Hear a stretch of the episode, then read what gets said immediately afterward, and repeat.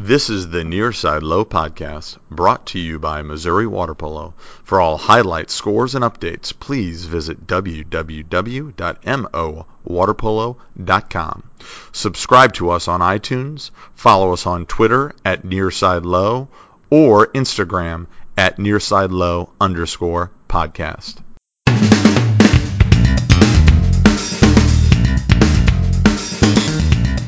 And here we are, Nearside Low Podcast, Season 3, Episode 4. Boy, how the time flies, Ray. Uh, we are getting into the meat of the season, as I like to call it. Uh, spring break, I think, is pretty much over for everybody. So, uh, tournaments and games galore going on. So, uh, I'd like to welcome everybody back to the podcast. Glad to have you again, Ray. Yeah, glad glad to be here. I'm, I'm excited for this podcast. We actually have a, a lot of material tonight, so a lot a lot of things going on. It's really going to kick out kick off in the next couple weeks. All right, so as we always like to start out with our question of the week recap, um, we posted best atmosphere for a game. If you were unhappy with uh, any of our choices, we asked you to tweet at us. Um, so I'm going to go through the votes, and then Ray, I'm going to let you talk about the individual responses because we got some good ones there. So best atmosphere for games, we almost beat our original vote tally. We got 52 votes. The good old Parkway West Longhorns, 46% of the votes. Oakville, 38% of the votes. Chaminade, 8% of the votes. And Forest Park, 8% of the votes. Being a Parkway West coach, um, I got to tell you, it's pretty hard to coach at Parkway West. Um, it's an echo chamber. Um, so if anyone has ever been there, it gets pretty rowdy when it's crowded. Um, I've mentioned a Challenge Cup before when we played Oakville. It was it was rocking, um, and we've had some battle royales with uh, SLU there, um, which has always been been fun. The place is just you you just got to sit back and watch because you can't hear anything. Kind of glad they won, but there are other great facilities in the area. And so we had people give us some at responses. And Ray, I'm going to let you touch on those. When, when I proposed that question last week, I guess I could have been a little bit more specific. We were trying to go for some of the older pools, um, of which the four we listed were. Uh, but we got a lot of great other responses as well. Steve Adcock responded that he thinks refing at MICDS is the best and watching at the Recplex is the best. Uh, Adam Brisky, former uh, Marquette player, and now at Rolla, also said the Recplex. I agree with watching at the Recplex. There's something about uh, playing the state championship game there that's that's always awesome. Tammy Doyle and Daniel Hoff both suggested Lindbergh is is a great place to play. And if I was picking probably my favorite place to ref, I'd probably say Lindbergh, just based on always during that Lindbergh invite, there's some games that get rocking, and that's all deep pool, great great place to be. So definitely agree with Lindbergh. Uh, Daniel Hoff suggested Stanford is a is a great place to watch a game. I, I know both you and I, coach, have uh, have been on deck to watch some great games at Stanford. Walk in like you own the place, baby. yeah, right. so uh, yeah, clearly Stanford's maybe the best place in the U.S. to play water polo. We got a response from Fenway Cup in Chicago. Uh, endorsing their own Dan O'Brien auditorium. I've had the opportunity to play up there. There's something unique about that that pool and a lot of history there as well. Right, so right. agree with all those responses. Thanks for thanks for the feedback. We love love uh, when people tweet at us, and uh, definitely some great suggestions there as well. Cool. All right. So moving on to our new question of the week, where hey, I'll let you take that one. It's been really cool over the last couple weeks to see the conversation that's been going on about girls water polo. Tweet Coach Wackerly was on talking about how he'd like to see girls water polo continue to grow, and then this last weekend uh, we had the girls tournament over at uh, Lafayette, which we'll talk about a little bit later. One of the things we want to do is keep continuing the conversation moving forward about girls water polo and growing the sport. So one one thing that I'm going to propose for our new question of the week is what are your thoughts on doing at the end of the season an all district girls team and an all district boys team and doing it this year? Um, here's here's my rationale it would be an opportunity to give more girls recognition. This year we have over 40 girls that are playing. Um, so if we did one team with all district for girls, you still would be recognizing a fairly slim number of girls. And uh, there's a lot of girls that have already shown this far that they're definitely worthy of recognition. And I think that recognizing them would be a way to uh, increase awareness for some of the things uh, the girls are doing. So just wanted to hear your thoughts. Obviously, through this voting process, we're no way making a decision, and these decisions would have to be made through athletic directors and other people, but at least get the conversation moving. So what's what's your thought on doing both an all girls district and all boys district this year. Do you have any thoughts on this? We'd love to once again for you to tweet at us. Right, and so we will post that shortly after we uh, we post the podcast, so people have an opportunity to give it a listen and visit our Twitter handle. Wonderful. All right, Ray. Moving on to recap of games. I know the other night I was at Lindbergh talking to Coach Butler, having watched or followed on Twitter. They played DeSmet, I think, on Monday and won then played DeSmet again at the Pattonville invite and won, and then played DeSmet a third time in the Pattonville championship game and lost. So, you know, maybe DeSmet and Lindbergh were a little sick of each other, but um, why don't we recap some of those games and some of the other ones? Yeah, so uh, Lindbergh and DeSmet first played on uh, the 26th last week. Lindbergh won that game eight to one. From what I was able to discern from talking to some people, Lindbergh played really good defense in that game and really were able to shut down DeSmet. Uh, they met again on Friday, uh, where Lindbergh beat the DeSmet nine to six. Hunter led the goals for Lindbergh with five. Max Conway had two for DeSmet. And then uh, they met in the championship game at the Pattonville Invite again. And that time, DeSmet won four to two. Lindbergh scored two goals in the first, and then were shut out for the rest of the game. Doyle and uh, Sam Dieter had the goals for Lindbergh. Miller, Pullman, and uh, Tegan Thomas uh, put some in for DeSmet. So, yeah, one of the hardest things to do in sports, which I always say, is beat a good team three times. And clearly, over that week, you see DeSmet, DeSmet able to win that last one. I mean, as we've talked about before, these teams in the top five are going to be beating up, up on each other all year. So are, exciting to see some some good games there. A few other games of note last week. So uh, uh, as we talked about this year, we like seeing some close games. Last week, Pattonville played Mehlville in an 11-10 game. Good to see. Uh, last weekend, SLU High went up to Chicago and played in the York Invite. Uh, they went three and one there and defeated number seven Mundelein, number six York, and St. Ignatius in Chicago.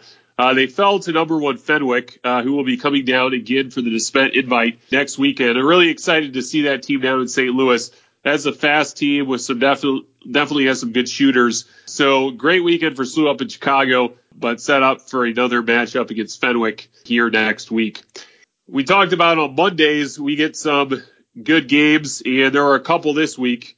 First off, we had West against Lindbergh. Uh, West inked out a 13-11 victory. You want to say a few things about that, Coach? Ah, yeah. well, uh, it's never easy playing at Lindbergh against Lindbergh. So uh, exciting game. You know, I was talking to Coach Butler afterwards, and he kind of you know chuckled that he just you know feels like he's got to sit back and relax a little bit more this year because these games on Monday can be a little bit stressful. Down 3-0, came back 3-3, down 5-3, came back, and then kind of back and forth. We pulled away by about three goals right in the last couple of minutes of the game and played some keep away and stuff. It was uh, it was definite. Um, I, I felt like our depth might have had a little bit of an advantage for us. Um, and I mean, Lindbergh had kind of been through the barn burner over the weekend, as I said. They, it sounded like they played quite a few games on Friday, Saturday, um, and so even with that day off, I wonder if they were they were totally 100%. So uh, I'm sure we will get to see more of them later on in the season, um, and we look forward to those matchups because you know 13-11, uh, relatively high scoring game compared to what I've what we've been involved in so far, um, which is exciting to see because we can obviously score some goals then. But um, definitely will be some uh, battles with them in the future. Matt also played Ladue on Monday. Uh, won 11 to 7. And then I was at the SLU versus Parkway South game. SLU won that game 10 to 5. In that game, I think SLU played some pretty good defense um, and controlled South's attack. Tie game after the first quarter, and then SLU had a pretty one-sided second quarter, which kind of made the difference in the game. So fun game to watch. Both teams have a couple uh, fairly explosive players, got uh, some goals. sure, those teams are going to match up again. They're meeting again next week at the DeSmet invite. Uh, should be another another good game. The thing I'll say is, uh, so the girls tournament this last weekend, Marquette ended up winning that tournament, but uh, there's some great tweets which I encourage you to check out with uh, Lafayette, Marquette, Oakville, and Parkway North. Uh, moving on, water polo in the news. Um, I know. Uh, Greg Uptain has been a, a, busy man. He always has a photographer in tow, which is great. Um, so to commemorate Coach Paniglia's first varsity win. Uh, they were at the SLU versus West game. I think we might have mentioned that in our last podcast, but there was a good write up about that, um, which was pretty cool. I know that uh, there was a players to watch STL Today article, um, and they I don't know they highlighted about four or five different kids, um, kind of related I think to stats from last year on how well they did, and just kind of keep an eye out for a couple of those kids all those players definitely are players to watch this upcoming year. If you're asking the coaches for some players, there were there's some notable players missing just because I think a lot of that was based on stats from last year, and um, there's a few players new to the area as well as some players from last year who may not have been necessarily high up on the stat sheets, but definitely all players to watch, and there's a few others that I think we'll be watching as well. A little bit about uh, Taryn Zweifel and she is headed to I think uh, Indiana. Is that correct? Uh, yep. to play college polo. So a, a, good read for people there. And then finally, um, pretty exciting again, we had Jamie Wackerly on last week um, to talk about the uh, girls tournament that Lafayette hosted. Uh, a lot of tweets coming out from the Lafayette water polo Twitter handle, um, and then there was a good STL today um, write up about that where they interviewed a couple of the girls and talked about some of the games. So uh, big shout out to Greg Uptain. He's uh, been kicking butt for us and uh, we love the press. In the span, in the span of eight days, he had four water polo articles. So at this point, Greg Uptain is pretty much the water polo beat writer. So uh, keep reading the articles. I mean, that's so awesome that we're getting that much coverage. There was also one that was just put out on Monday about the, or on Tuesday about the West versus Lindbergh game. So whenever you see Greg or any of those people on the sidelines, thank them for coming out. We, we really appreciate the coverage, and uh, it's great to see so much water polo being covered in the news. Fast Break Forum, we're keep pumping, uh, getting more girls involved in water polo, and I would actually like to see. I know sometimes people go on there and say, "Hey, I saw this score. Can I get a game recap?" I would love to have some, maybe some parents or people in the in the stands um, write up more game re- recaps on uh, the STL today, uh, Prep Sports High School Forum, Water Polo 2019. Uh, keep it positive, but it'd be interesting. You know, I, I like to watch polo, but I can't get to every game. Um, and sometimes when I hear scores and, and players and stuff, I'd, I'd like to hear uh, who was doing what and, and how things were going. Okay, moving on to upcoming tournaments, games that we are looking forward to. Uh, Ray, I'll tell you what I'm looking forward to. What's that, Coach? Founders Cup at Ladue. Always a fun tournament. It takes place Thursday, Friday, and Saturday. I think it's named after the original four founders of, of water polo in St. Louis area. Um, we've talked to Don Casey about that before, I think. But it looks like there are four pools: Group A, Group B, Group C, and Group D. Um, Ladue, Parkway Central, Parkway North in A, DeSmet, Marquette, and Clayton in B, Kirkwood, MICDS, Lafayette in C, and Parkway West, CBC, and Pattonville in D. Um, and quite frankly, it looks like there's going to be some pretty good matchups. Quite a few teams in the top 10 there, Parkway West, Kirkwood, I think MICDS, DeSmet, Marquette. Um, and so uh, there's going to be some good crossover battles. And, and as always, we look forward to playing at um, Founders Cup. Thank you to Mikey Clay for hosting. Founders Cup always a great tournament. Uh, really one of the first big tournaments of the year. Uh, and then on Wednesday this week, Parkway South is going to be playing MICDS. That'll be a nice matchup. And then Thursday as well, SLU's going to be playing Lindbergh at Lindbergh. Lindbergh's currently like ranked number two in the polls. SLU's ranked number one. So we'll be very curious to see how that one turns out. I'm sure that will be the first of multiple meetings this year. And so moving on, finally, our team of the week. Uh, we like to shake things up here, Ray, a little bit. So we're going to call it the teams of the week. Uh, and our first team of the week is going to be the uh, the DeSmet Spartans for their Pattonville Invitational win. So congratulations to uh, the boys at DeSmet. And Ray, I'll let you hit the other team. Yeah, and then we're also going to recognize the Marquette girls for uh, their victory in that girls tournament. As I said, great hearing all the positivity, talking a little bit to uh, Marquette's coach uh, this weekend, as well as what we talked about with Jamie, uh, Coach Wackerly last week. Great to see a sport growing, and uh, both those teams did very well last week. Yeah, congratulations to both of them. We hope that in about 10 years, when we're still doing the podcast, that it won't be the team of the week. It'll always be teams of the week as we recognize a as a boys team and a girls team. Hopefully the sport grows that much. That kind of wraps up what we're going to be doing. We do have uh, Big Red, Mike McGinnis from Parkway South on next for our interview, so stick around for that. This is uh, Charlie. This is Ray. And we are signing off.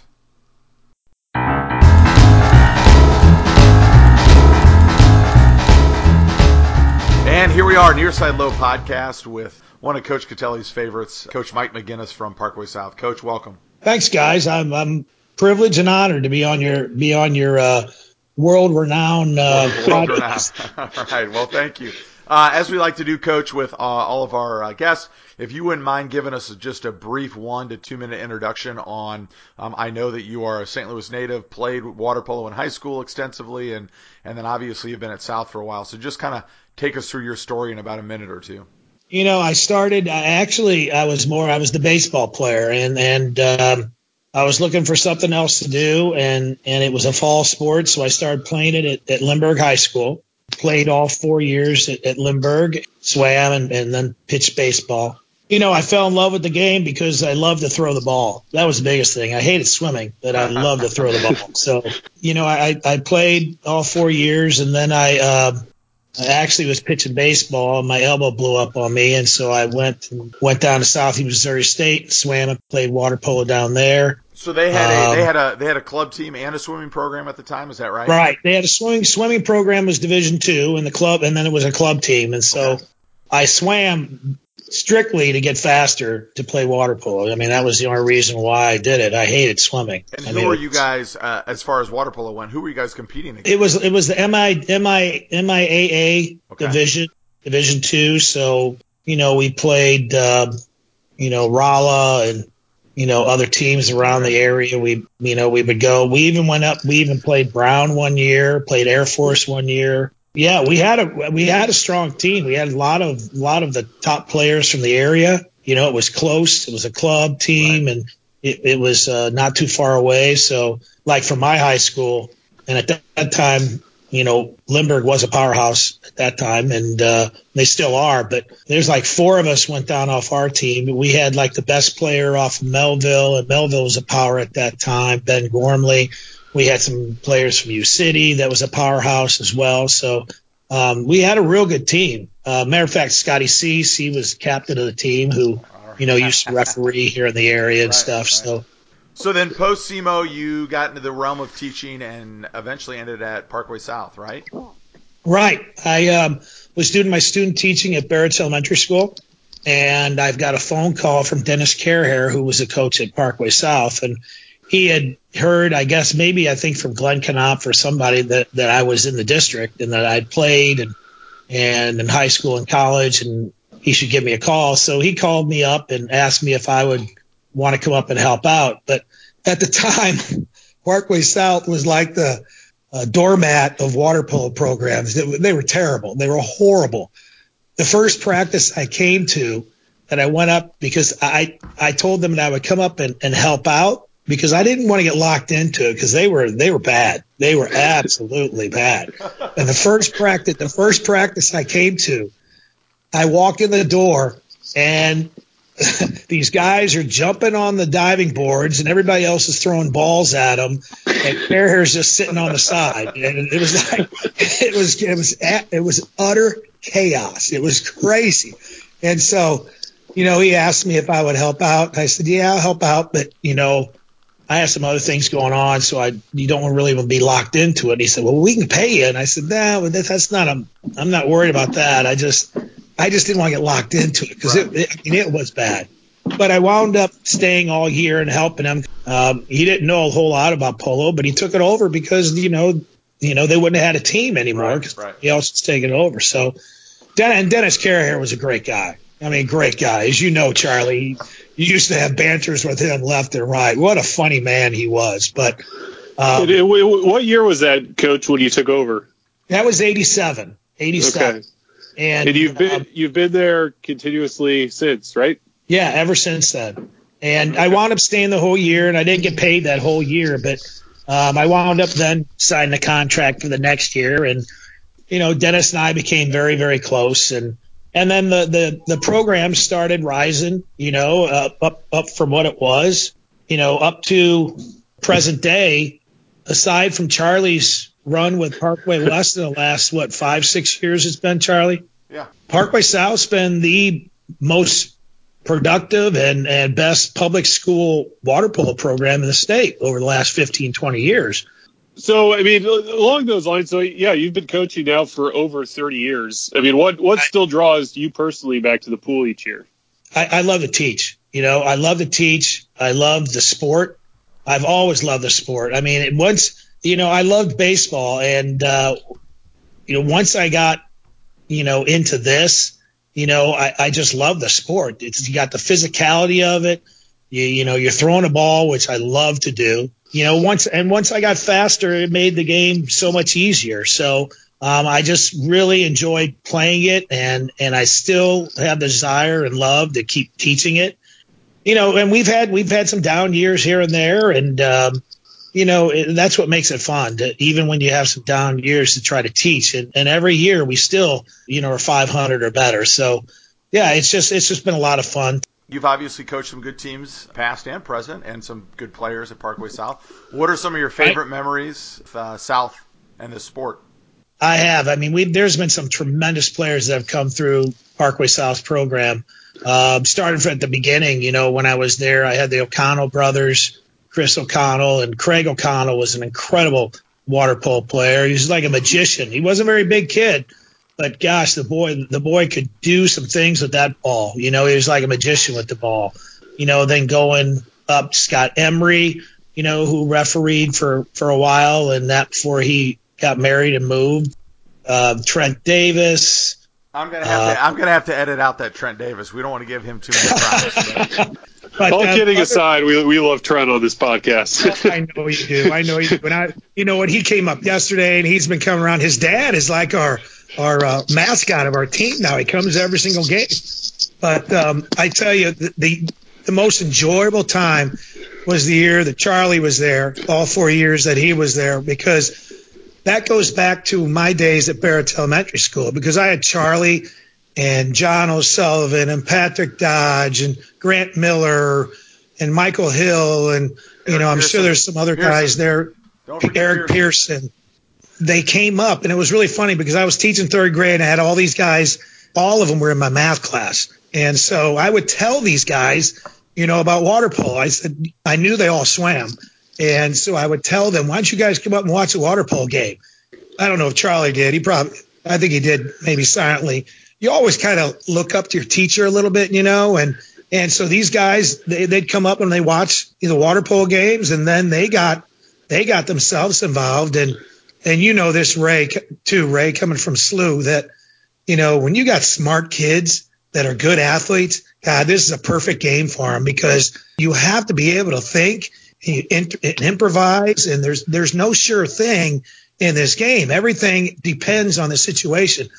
And these guys, they wound up all getting together. They all played together, which was so important. I was telling them, you know, when they were younger, you guys all need to play together and their history speaks for themselves. You know, last two years, 49 and one, you know, and they lost to uh, the SLU team the last game of the year, I think on a sudden death penalty shot. And that was the last game of, of the regular season. Sometimes you can have some of the absolute fantastic team and your whole team is stacked. But, you know, a lot of times those, those situations don't always work because people get head, their head cases and everybody wants to shine. But, the remarkable thing about these guys, they were such good friends. You know, every single one of them. They were such good friends out of the pool.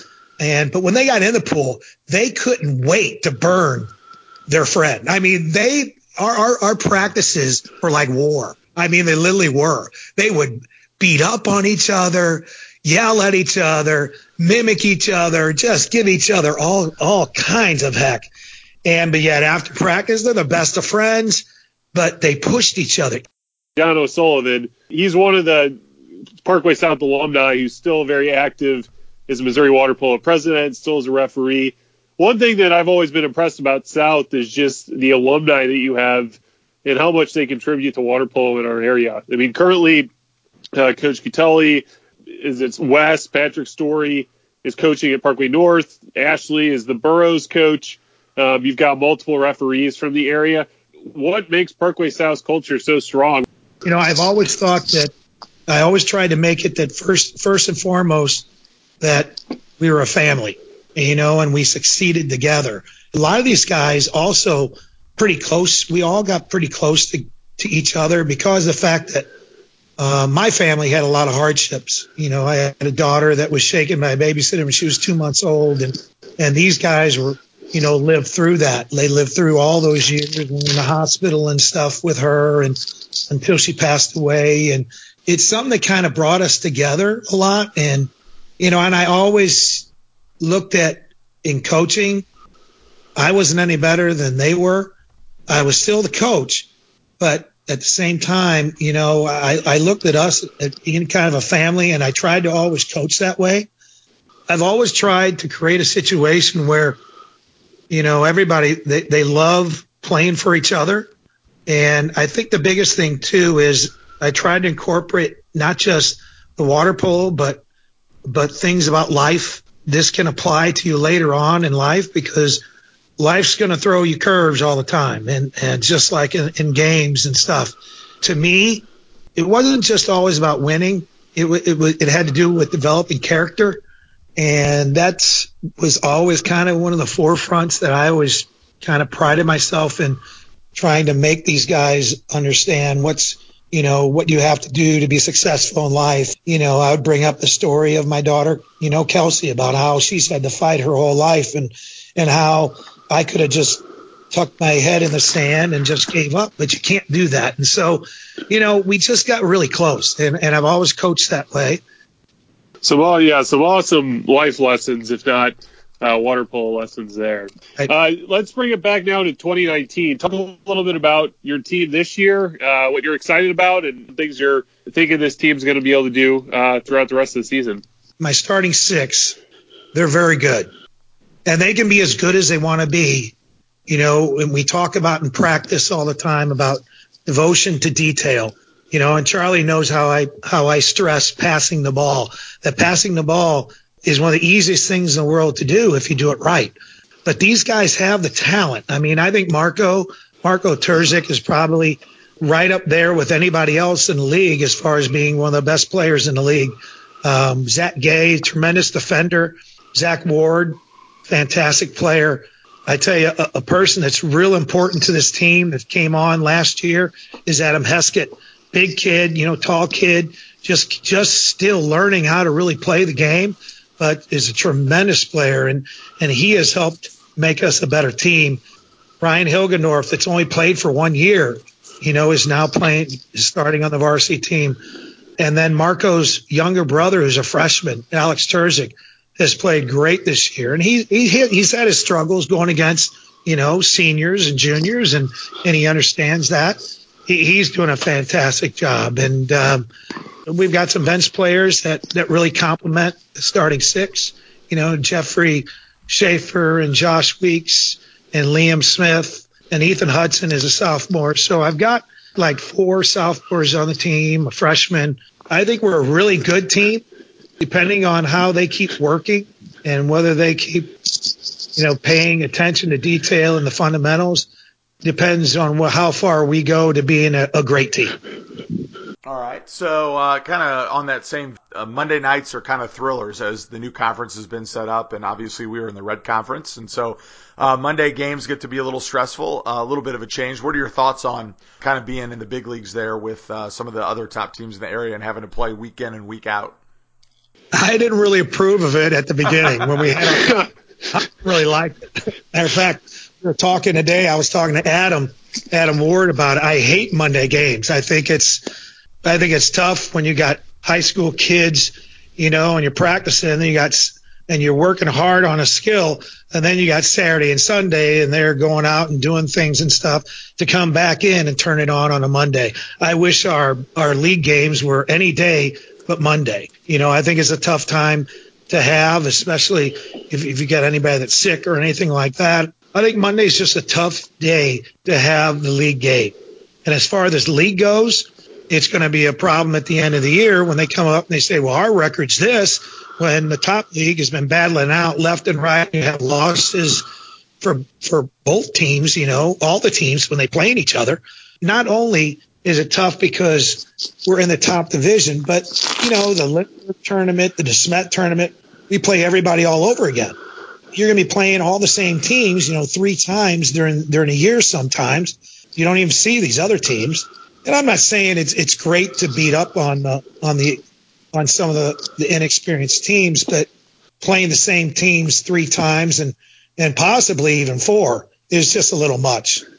So as we get ready to wrap wrap up here, uh, whenever we have a coach on, we like to get their thoughts on the top ten. Uh, top ten this last week came out on Monday the first. In that rankings, uh, SLU was ranked number one, Lindbergh was number two, Parkway West was number three, Parkway South was number four, DeSmet was number five, Kirkwood at six, Marquette at seven, MICDS was at eight, and Parkway Central and CBC were tied for ninth. So I know you've seen some of those teams, Coach. Uh, what's yeah. what's your thought on that top ten?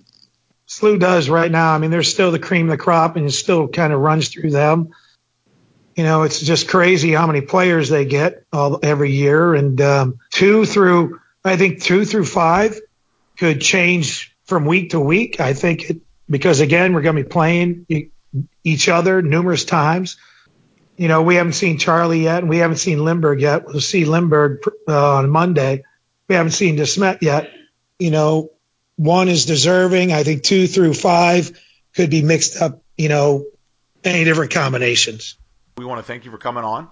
Uh, Parkway West, I think we, we see you guys in I don't know a week and a half or so. So yeah, um, two weeks. Yeah, excited yeah. excited about that game. So um, we are gonna head off